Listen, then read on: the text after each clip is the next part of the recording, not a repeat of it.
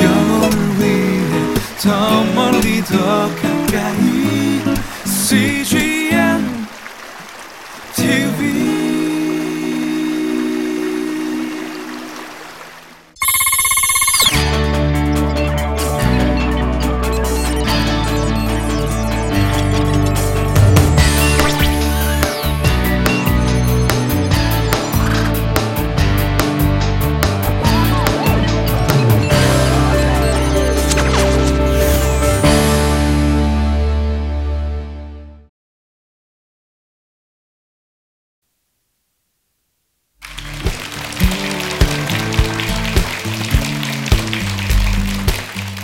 안녕하세요. 박희공 교수입니다.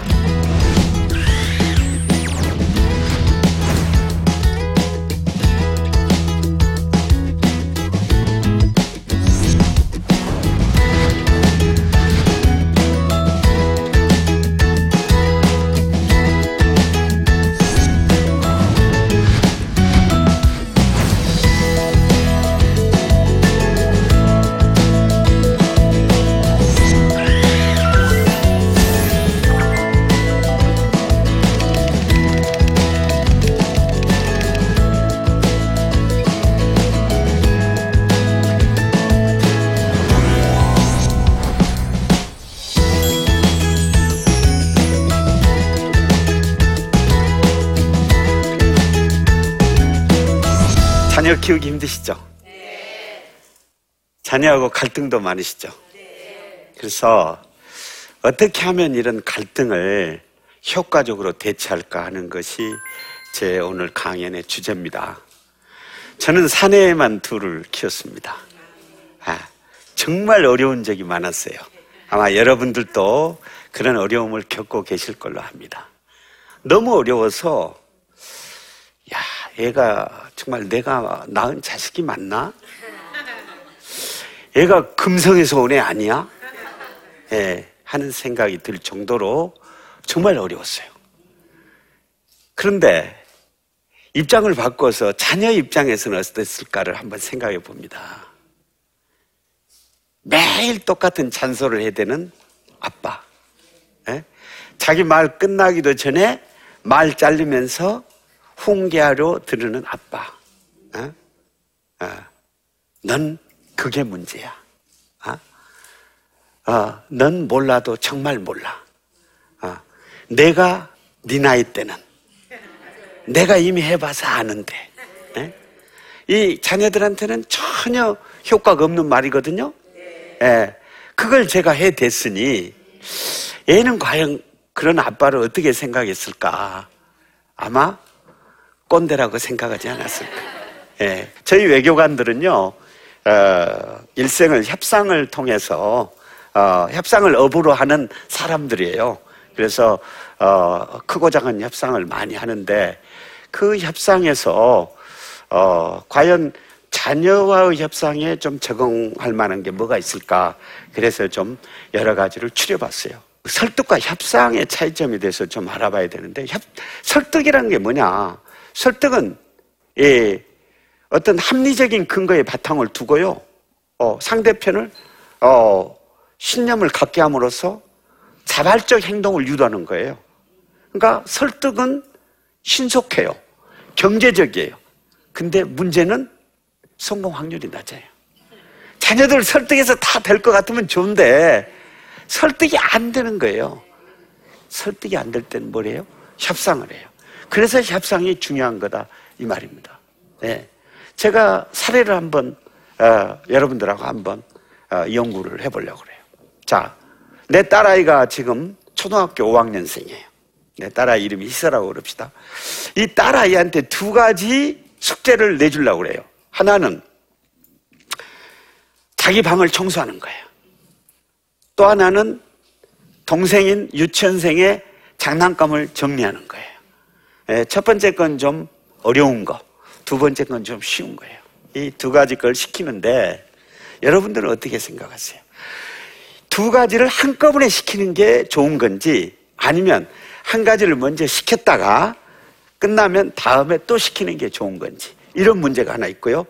두 번째는 두 가지를 한꺼번에 시킬 때도 어려운 걸 먼저 시키는 게 좋은 건지 아니면 좀 쉬운 걸 먼저 시키고 그 다음에 어려운 걸 나중에 이야기하는 게 좋은 건지 여러분은 어떻게 생각하세요? 예. 참 어려운 문제죠? 또 사람마다 틀리겠죠. 예. 그런데 심리학자들은 이런 경우에 두 가지를 한꺼번에 시키는 게 좀 나을 것 같다. 이런 결론. 왜냐? 한 번 시키고 또 시키면, 응? 맨날 내 엄마는 나한테 뭐만 시킨다. 예? 하는 그런 생각을 갖고 싶다. 그래서 한꺼번에 시켜라. 그 다음에 순서도 먼저 어려운 걸 먼저 이야기를 하고 쉬운 걸 나중에 해라. 이렇게 이야기를 합니다. 그건 대조 효과 때문에 그래요. 여러분들이 백화점에 가서 옷을 살 때 점원은 먼저 비싼 옷을 내놓습니다. 아, 이게 좀 비싼데 그러면 그거보다 좀 싼 그걸 입혀봅니다. 그러면 대조 효과에 의해서 사람은 이 조금 더 싼 옷이 상당히 저렴하다고 생각해서 그걸 사게 될 확률이 높다는 거예요. 그래서 어려운 걸 먼저 시키고 조금 쉬운 거를 이야기하면 대수롭지 않게 받아들이는데 쉬운 걸 먼저 이야기하는데 나중에 어려운 걸 이야기하면 어, 심리적인 저항이 더 커진다는 그런 뭐 이론입니다. 이제 이게 사람마다 틀릴 텐데 이 사례 연구를 하는 목적은 자녀하고 갈등을 해소하는데도 효과적인 방법을 찾아야 되겠다. 아, 이런 말씀을 드리고자 제가 이런 예를 에, 하나 들었습니다. 우리 인간이 다 이 협상 능력을 타고나고 또 교육에서 발전되는데 그 협상을 하려면 어떻게 해야 돼요? 협상이라는 건 쌍방향 커뮤니케이션이거든요. 어, 일방적인 지시나 강요가 아니에요. 그러면 쌍방향 커뮤니케이션 하려면 어떻게 해야 돼요? 우선 공감을 해줘야 됩니다. 상대편의 말에 공감을 해야 돼요. 야, 네가 뭘 알아? 어? 너는 아무것도 몰라. 네 말이 틀렸어. 나는 한 번 아닌 건 아닌 거야. 이래가지고 대화가 진전이 됩니까? 안 되는 거예요. 공감을 해야 돼요. 어? 그러려면 어떻게 해야 돼요? 자녀가 뭘 좋아하는지, 자녀, 우리 애가 좋아하는 걸그룹이 뭔지, 취미는 뭔지, 이런 걸 알아야 됩니다. 그래야 대화가 통할 거 아니에요? 그 다음에 경청을 해줘야 돼요. 자기 말만 하면 안 돼요. 그래서 저는 7대3의 법칙을 강조합니다. 대화의 점유권에 관한 거예요. 대화 점유권의 70%를 자녀한테 주십시오. 30%만 말하십시오. 거꾸로 되면 곤란해. 심한 가족은 99%를 부모가 이야기해. 1%를 자녀가 얘기해. 쌍방향 커뮤니케이 안 돼요. 예, 이래 가지고는 협상이 안 되는 겁니다. 예. 그래서, 어, 그 다음에 수평적인 인간관. 협상은요, 동등한 두 인격을 전제로 하는 겁니다. 그래야 협상이 되는 거예요. 예, 수직적인 인간관을 가지고는 협상이 이루어지질 않습니다. 예, 그래서 어린 놈이 감히 이거 안 되는 거예요. 예, 협상을 할 때는 아 나하고 똑같은 인격, 인간으로서 가치, 개성 이런 것을 가진 사람하고 동등한 선에서 하는 것 그걸 전제로 하는 겁니다. 예. 그러면 왜 자녀하고 협상이 필요할까? 우선 의사결정 과정에 자녀를 참여시켜야 됩니다. 예. 일방적인 지시나 강요를 해서 자녀가 아, 들었다고 해도 그 효과는 낮습니다. 의사 결정에 자기가 참여한 것에 대해서는 자녀가 더 큰 책임을 지게 됩니다. 예. 그래서 어, 그게 중요하고요. 또 글로벌 시대에 가장 중요한 게 독립적인 사고, 자발적인 선택이거든요. 근데 이런 능력을 함양시켜 줄 수 있는 거예요. 예. 그런 의미에서 협상이 우선 필요하다. 그 다음에 또 중요한 거는 부모가 아 나의 말, 나의 의견을 존중하고 있구나 하는 것을 자녀가 느낀다는 겁니다. 예. 그 다음에 또 가장 중요한 게 뭔지 아세요? 자녀의 협상 능력을 발전시킬 수 있다는 겁니다. 아, 나중에 제가 말씀드리겠습니다만은 글로벌 시대에 가장 중요한 능력 중의 하나가 글로벌 협상 능력입니다. 예. 우리 한국에서 어, 자라고 교육받은 사람들이 부족한 기술 중에 하나입니다. 이걸 발전시켜 주는 게 필요하다. 그래서 어, 이러한 이유에서 자녀와의 협상이 필요하다. 그런데 그럼에도 불구하고 자녀와 협상은 너무 어려운 거예요. 예, 예. 왜 어렵냐? 우선 자녀 협상은 이 반란기에 있는 우리 자녀들의 인격적 형성에 영향을 주기 때문에 예, 그렇지 않습니까? 바로 영향이 가진 심리적으로 또 결과에 따라서 영향을 주거든. 그래서 그래서 이게 어렵다. 두 번째는 항상 결과는 윈윈해야 돼요. 자녀를 데리고 실험을 할 수는 없는 거예요. 그렇지 않습니까? 예. 그래서 항상 자녀도 좋고 부모도 좋은 결과를 이끌어내야 된다는 그런 부담이 있는 겁니다. 그 다음에 문화 충돌을 수반한다. 아까 제가 갈등에 대한 인식의 차이가 있다 말씀을 드렸죠? 예. 이렇게 인식의 차이가 있는 거예요. 또 부모들은 수직 윤리에 익숙해 있어요. 그런데 아까 협상을 하려면 수평적인 인간관을 가지고 있어야 협상이 된다고 그랬죠. 이런 문화가 충돌이 되는 겁니다. 그래서 자녀와 협상이 어려운 이유가 바로 여기에 있다. 이렇게 말씀을 드릴 수가 있고요. 그러면 이제 자녀와의 협상을 실제로 어떻게 가지고 가야 되냐. 아, 협상이 반드시 필요하다. 근데 협상은 어렵다. 정말 어려워요. 아, 그런데 이제 제가 아, 몇 가지만 이 정리를 해봤습니다. 첫 번째는요, 열정과 냉정 사이의 균형을 이루어야 되겠다. 자녀, 시중에 자녀 교육서가 많이 나와 있어요. 어떤 사, 어떤 전문가들은요, 헬리콥터 부모가 되라. 부모한테, 부모가 자녀 교육에 너무 많은 세심하게, 에? 신경 쓰는 사람. 헬리콥터 부모, 헬리콥터 맘, 뭐 이러잖아요. 또 어떤 사람들은 아니다. 의도적 무관심이 좋다. 이렇게 주장하는 사람도 있어요. 아, 사람마다 다 틀리겠죠. 저는 자녀한테 신경을 쓰되 어느 정도의 거리가 좀 필요한 거 아닌가. 이렇게 생각을 합니다. 협상의 원칙 중에 하나가 신경을 쓰되 너무 지나치게 쓰지는 말라는 원칙이 있어요.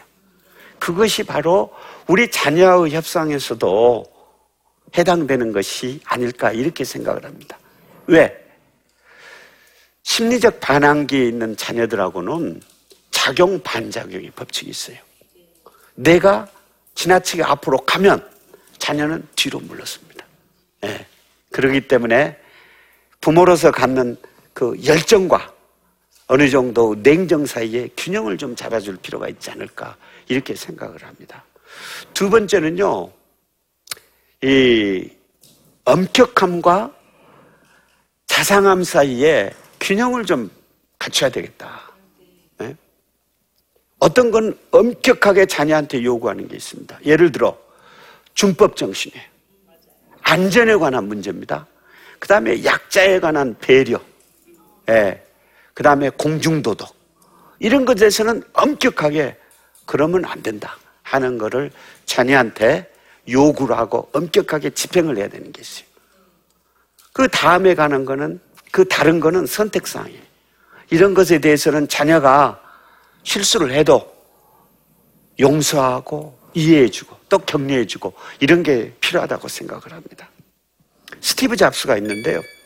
스티브 잡스 아버지가 자녀 교육에 신경을 많이 썼습니다. 에, 자동차 수리공인데요. 어렸을 때부터 스티브 잡스가 갖고 놀 수 있도록 공구를 사다 주고 그 다음에 전자공학의 기초를 좀 배울 수 있도록 엔지니어한테 데리고 와서 교육을 받게 이렇게 한 자상한 아버지였어요. 그런데 스티브 잡스가 청소년기에 대마초를 한 번 했어요. 그거를 들은 아버지가 불같이 화를 냈습니다. 어. 그때부터 스티브 잡스는 아 마약은 안 되는 거구나. 이걸 평생을 지키고 어, 실천했다고 합니다. 이 절대 원칙에 대해서는 세우고 자녀들한테 요구할 필요가 있다. 나머지 상황에서는 좀 너그러이 예, 포용할 필요가 있는 거 아니냐 이렇게 생각을 하고요. 그 다음에 이제 에, 에, 자녀의 의도와 아, 이해관계를 파악을 해야 됩니다. 우리가 협상을 할 때요, 파트너가 의견을 이야기합니다. 입장을 표명을 해요. 중요한 건 입장 표명이 아니에요. 입장 표명 뒤에 있는 이해관계입니다. 의도입니다. 그걸 알아차리는 게 협상을 성공으로 이끄는 첩경이 됩니다. 자, 아빠 용돈 좀 올려주세요. 그러면 안 돼. 이게 즉각 거절하지 마시고 용돈이 왜 더 필요하니? 이렇게 물어보시는 거예요. 그 과정을 통해서 자녀가 용돈을 통해서 뭘 하려 하는지 그 의도를 파악을 할 수가 있습니다. 또 그거를 통해서 대안, 창조적인 대안을 개발할 수가 있어요. 예를 들면 아 정말 우리 아이가 용돈을 더 필요로 한다. 그러면 그래 성적을 좀 올려줄 수 있겠냐? 주말에 좀 자, 가정 일을 좀 도와줄 수 있겠냐? 이렇게 대안을 제시할 수도 있는 거죠. 그래서 자녀의 욕구, 이해관계를 파악하는 게 정말 중요하다. 예. 또 한 가지 사례는요, 예, 자녀가 예를 들어서, 아빠, 저, 엄마, 저 요새 학교 생활이 어려워요. 아, 이 엄마 참아야 돼. 이렇게 하지 말고, 그래. 요즘 학교 생활이 참 어렵구나. 왜 요즘 어려울까? 이렇게 한번 물어보시. 그러면 자녀가 실제로 왕따를 당하고 있는지, 무슨 교우 관계에 무슨 문제가 있는지, 또 선생님과 무슨 문제가 있는지, 이걸 파악하는 정보 수집의 수단으로 활용하셔야 됩니다.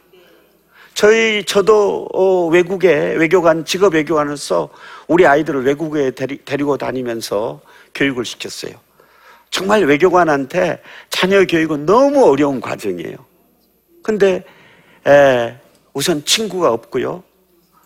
어, 그 나라 언어를 모르고요. 선생님의 생면 부지의 선생님이시고요. 그래서 왕따를 많이 당했습니다. 예. 그래서 지금도 그때 우리 아이가 심지어는 뭐 폭행을 당하기까지 했거든요. 어. 그래서 지금도 제가 아 그때 우리 아이의 말을 조심스럽게 들었으면 우리 아이가 처한 환경 이걸 더 파악할 수 있었을 텐데 이렇게 생각을 합니다. 그래서 여러분들은 자녀가 이야기하는 거 이거에 내면에 있는 소리 내면의 의도를 좀 들으셨으면 좋겠다 이 말씀을 제가 드리고요. 그 다음에 언어 사용에 신중해야 됩니다. 왜? 언어 사용을 잘못하면요 그 상처가 평생을 갑니다. 우선 첫째 꾸짖을 때는 일시 언어를 쓰셔야 돼요. 칭찬할 때는 영구 언어를 쓰셔야 돼요. 네. 꾸짖을 때 영구 언어를 쓰면요 일생의 상처가 됩니다. 자 보십시오.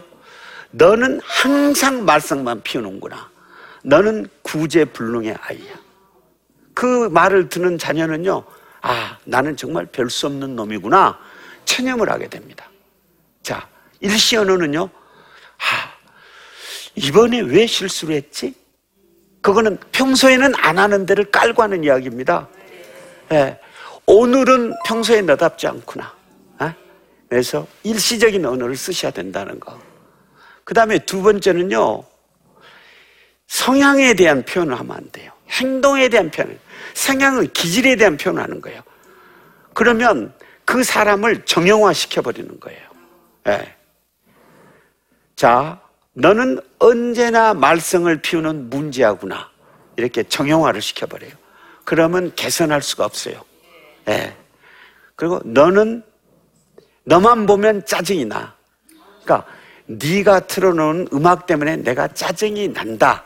이렇게 이 행동에 대한 불만을 표시를 해야지 그 사람에 대한 것을 한다는 것은 인신 공격이 되면서 치유할 수가 없게 되는 거죠. 예. 그 다음에 유 메시지보다는 아이 메시지를 사용해라. 유 메시지는요, 네가 당신이 즉 문제의 원인과 결과에 대한 책임을 당신한테 전가시키는 거예요. 아이 메시지는 나의 표현과 의견을 표명하는 거예요. 자, 한번 보실까요? 자, 너는 응? 아직도 숙제를 하든 안 하다니 제정신이냐? 유에 대해서 이야기하는 거예요. 나는 네가 숙제를 아직도 안 해서 불만이다. 아이로 표현하는 겁니다. 예, 이렇게 아이 메시지를 사용하셔야 돼요. 예? 예, 방안을 그렇게 어지럽히는 사람이 어디 있니? 예, 예. 방안을 좀 정돈했으면 좋겠구나. 아, 그, 나는 그렇게 생각한다. 이렇게 아이 메시지로 바꿔주는 거죠. 그 다음에 또 중요한 원칙 하나를 설명드릴까 해요.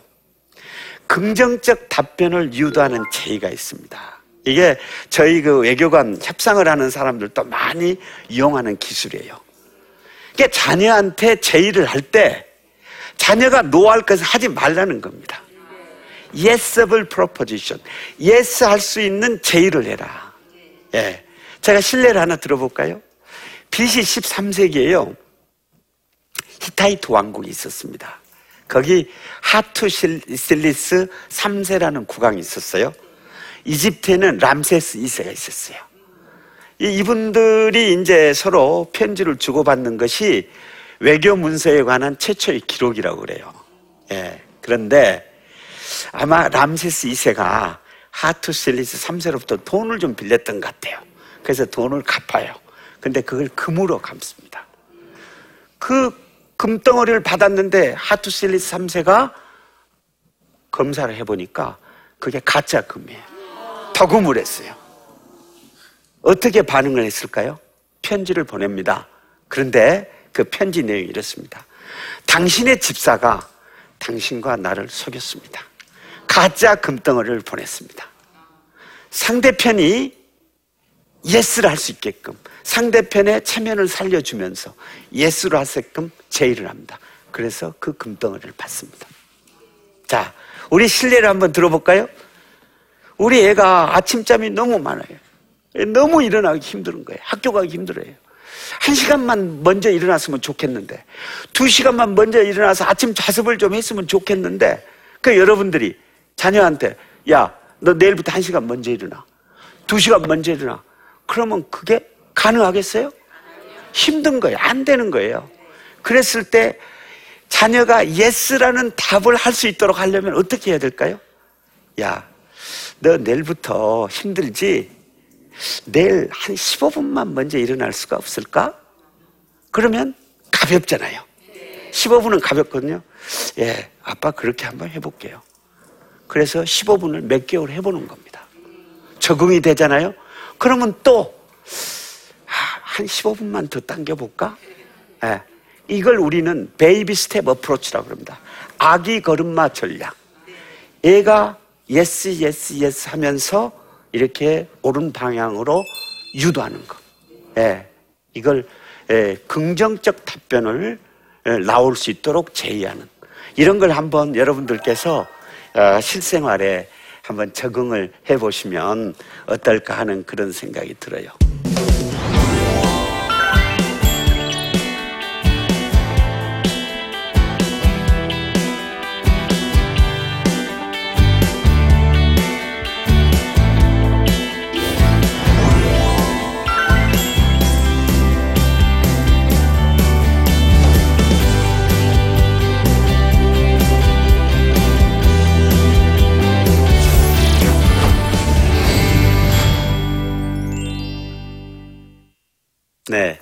오늘 제 강연을 듣고 질문이 와 있습니다. 먼저 질문을 한번 보기로 하겠습니다.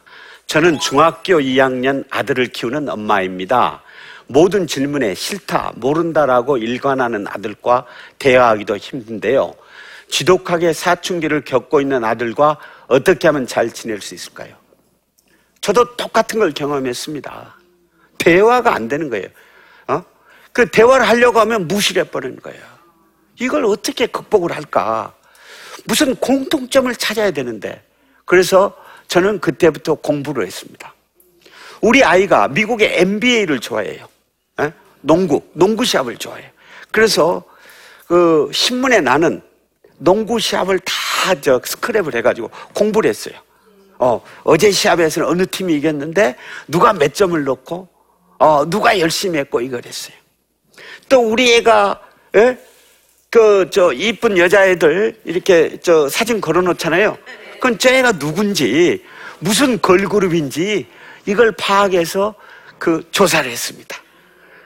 상식을 풍부하게 한 거예요. 그래서 제가 말을 걸어요. 어, 어 이거 어제 그 NBA 시합에서는 아유 무슨 팀이 잘했어. 아유 그모 모 선수가 아주 잘하던데. 그러면 어 우리 애가 저 사람 꼰대라고 생각했는데 어떻게 저런 걸 알지? 어, 어 내가 좋아하는 저 걸그룹을 어떻게 알지? 대화가 시작되는 거예요. 예. 그래서 여러분들이 사실 저런 경우에 학부모님이 너무 절망적일 걸로 제가 생각이 돼요. 저도 그랬으니까. 그런데 절망만 하지 말고, 어, 공부를 하세요. 우리 아이가 좋아하는 게 뭐냐? 우리 아이에게 취미가 뭐고 요즘에 관심이 뭐냐? 공부를 하시면 대화에 제목이 생깁니다. 그 대화가 시작되는 거예요. 그래서 더 많은 시간과 노력을 투자를 하시라는 걸 제가 말씀을 드리고 싶습니다. 불행하게도 우리 한국은 협상, 건전한 협상 문화가 정착되지 못했어요. 예. 왜? 수직 윤리가 있었거든요. 일방적인 지시, 강요, 우격다짐. 이성 합리주의가 자라지를 못해요. 그래서 이 협상, 탁월한 협상 능력을 가진 협상가가 부족한 것도 사실이에요. 그런데 사회가 많이 변했거든요. 이제는 자녀도 독립된 인격을 가진 수평적인 관계로 변했습니다. 그래서 아, 요즘에는 일방적인 설득보다는 쌍방향의 커뮤니케이션, 즉 어, 협상이 필요하다. 그래서 자녀하고 어, 크고 작은 갈등을 협상을 통해서 해소해야 자녀와의 건강한 관계가 회복되리라고 생각을 합니다. 그래서 오늘 어, 강연을 통해서 제가 몇 가지 팁을 드렸는데 이걸 가정에서 실천해 보시면 좋을 것 같습니다. 장시간 경청해 주셔서 대단히 감사합니다.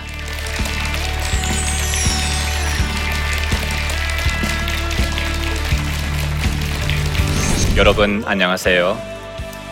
국제 로잔 운동의 정제 마이크로입니다. I believe that Korean churches should nurture leaders who follow the life of Jesus Christ in order to lead world Christianity. Therefore, I travel around the world uh, preaching the gospel and fostering younger leaders, uh, which is one of the core purposes of the Lausanne movement. I'd like to share my thoughts uh, here on Nachimbang About how you should live uh, willing to be a nobody for Jesus Christ. I hope you enjoy watching. Thank you very much. 여러분 성경 읽기 테스트할게요. 로한 인서 짧아서 하루 일찍 하게 됐던 거 기억나시죠? 저는 하루 1독씩 해서 7독했어요. 저는 바빠서 2독밖에 못했어요. 괜찮아 괜찮아. 기환이는? 구독했습니다. 페이스북 PNTV 코리아를 구독했다고요. 이런 좋은 페이지가 있었네. 어 저도 봤어요 이 영상. 지금 바로 페이스북 가서 CCTV 코리아 구독.